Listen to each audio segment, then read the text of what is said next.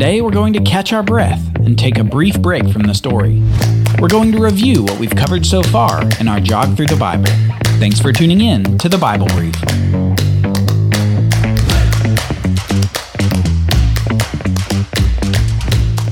Now, you may be saying to yourself, I forgot this was a jog through.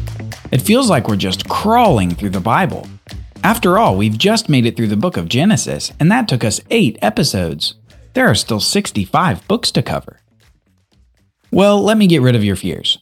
Genesis will be the slowest book for us, and we're not going to spend nearly the same amount of time in any of the other books. As you look at the Bible, you should always think of Genesis, and to a large extent the first five books of the Bible, as the foundation on which everything else is built. The better you know these books, the more the rest of the Bible will make sense to you. We spent so much time on Genesis because we find the basis for the rest of the story of the Bible in it. If I can continue building the analogy, the best foundations are those that are both wide and deep. So as you continue to learn the Bible, one of the best things you can do for yourself is to continue to revisit the first five books of the Bible to make that foundation as strong as possible. Now, if you remember from one of the first episodes of this podcast, we discussed that the Bible is special because it's in the Bible that we learn about God as he has expressed himself. It's by his authorship through the work of human writers that we can know more about God. As much as we want to build Bible literacy and knowledge, the greatest proof of understanding is coming to know God himself. Not just to know about God, but to know God personally. That's why we want to help people learn the Bible, because the Bible is the place where we can come to know God as he has revealed himself in writing.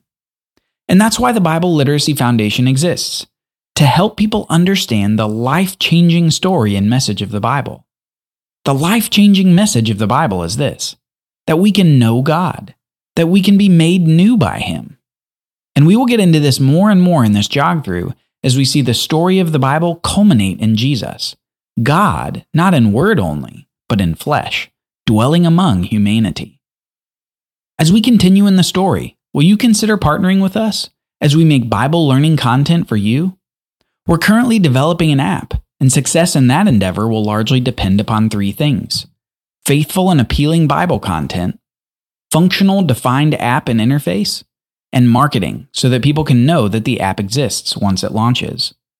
Becoming a monthly donor can help us as we seek to build out the app content, hire talented graphic and motion designers, and market an app that can help people learn the Bible like they never have before. In addition to that, you can help support this podcast. If the Bible Brief has helped you learn the Bible, will you partner with us? Consider donating today at BibleLiteracyFoundation.com. Help others come to know the life changing story and message of the Bible. Okay, so let's get to our review. We started this jog through looking at God's creation of everything over a six day period culminating in the special creation of man and woman on the sixth day. We dwelled on the fact that man and woman were made in the image of God as his representatives in the world, and that this first couple was blessed by God and given a mandate to be fruitful and multiply and fill the earth and subdue it. Being created by God's purpose, in God's image, with God's mandate, gave something to the humans they could never have given themselves identity. God not only made all things with a purpose, but for humanity, he revealed that purpose. Mankind was to rule over the creation.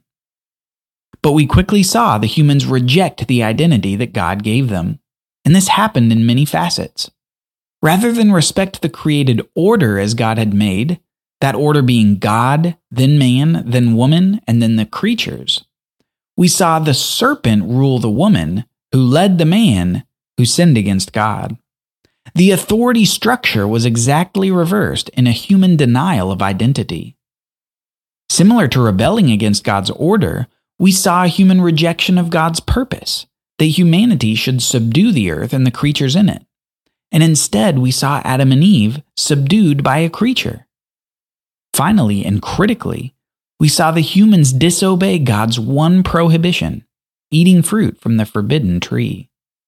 In disobeying God's authoritative order, purpose, and prohibition, The first couple introduced an identity crisis to the essence of every one of their descendants. Would their descendants fulfill God's purpose and live in their God given identity? Or would they reject God's authority and live according to their own desires? Well, soon we came to Cain and Abel. Abel sought to honor God by making a sacrifice of the best part of his flock.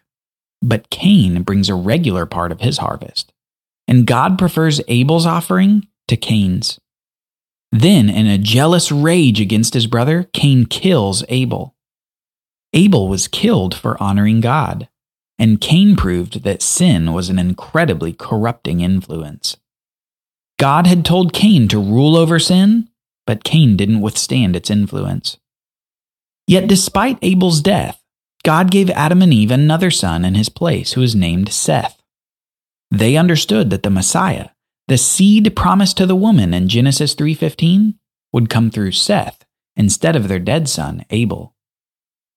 After this point, we saw death and sin and their pervasiveness among mankind, and we saw several generations later that mankind had become so corrupt that every inclination of the human mind was nothing but evil all the time.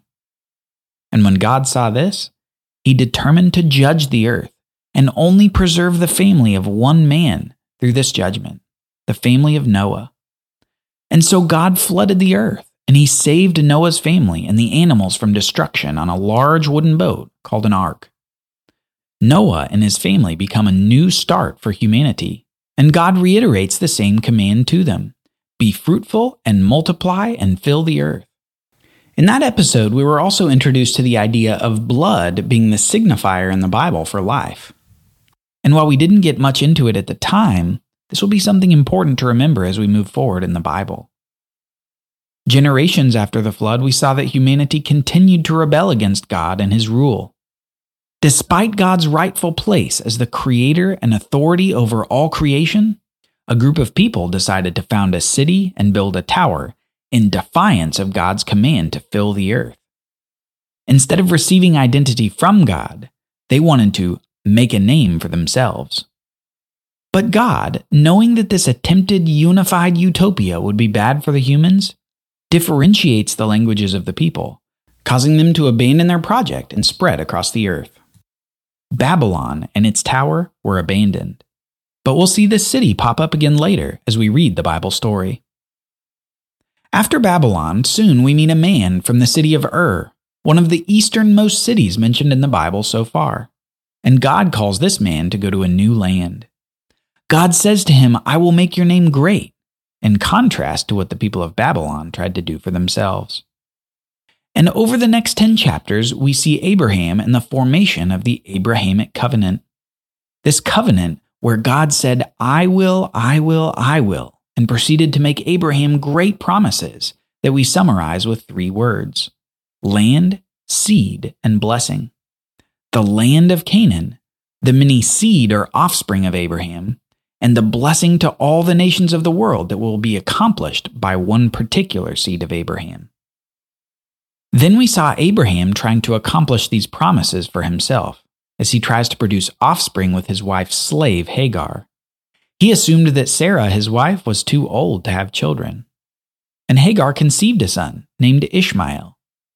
Yet God quickly said that no, it wouldn't be through Ishmael that he would accomplish his purpose but it would be through a child from his wife, Sarah.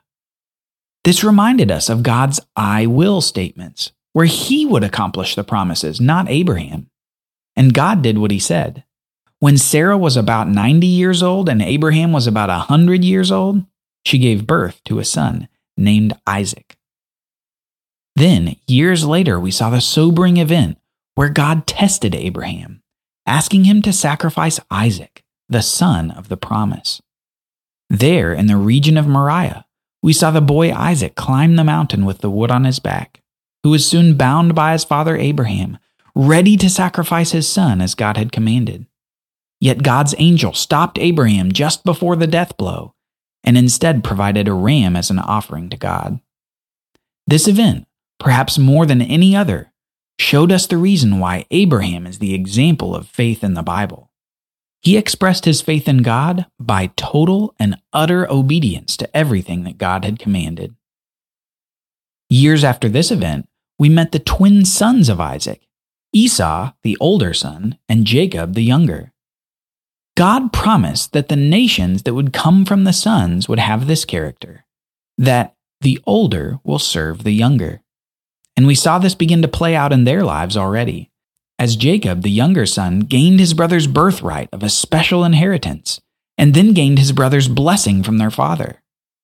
Jacob's life is largely characterized by this struggle for blessing, and he often used deceitful means to accomplish his goals. Yet we saw the incredible scene where he wrestles with and is ultimately blessed by God himself, who renames him. Jacob becomes Israel, who in turn becomes the namesake for the nation that would come from him, the nation of Israel.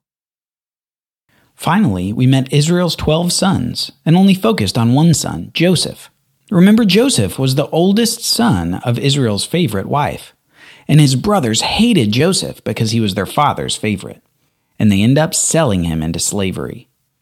Well, God is involved too, and we soon find out that through the gift of dream interpretation from God, Joseph is elevated to second in command over all the territory of Egypt. In this powerful position, he helps prepare the nation for a severe famine that God revealed in a dream to Pharaoh. Later, in the midst of the famine, we saw the sons of Israel come to Egypt for grain and Joseph uses this opportunity to create some distress for his brothers. But eventually, he reveals his identity and reflects on the event, saying to his brothers, You planned evil against me. God planned it for good to bring about the present result, the survival of many people. This took us to the end of the book of Genesis, the foundation for the rest of the Bible story. With that said, there's one more thing we need to do, so, tomorrow we'll continue with one more bonus episode before we move on with the narrative. We'll be talking about the themes that go through the book of Genesis that will help us as we move forward in the story. Themes like mankind's identity crisis, sacrifices and blood, and the rule and dominion of God. Tomorrow's review will help tease out some wonderful tidbits that only grow in importance as we continue the story. Thanks for listening to the Bible Brief. Are you enjoying the podcast? One of the best ways for the show to grow is for you to share it with a friend. Will you do that today? We'd love to help more people understand the life changing story and message of the Bible. Thank you for your support and thank you for listening. Copyright Bible Literacy Foundation 2022.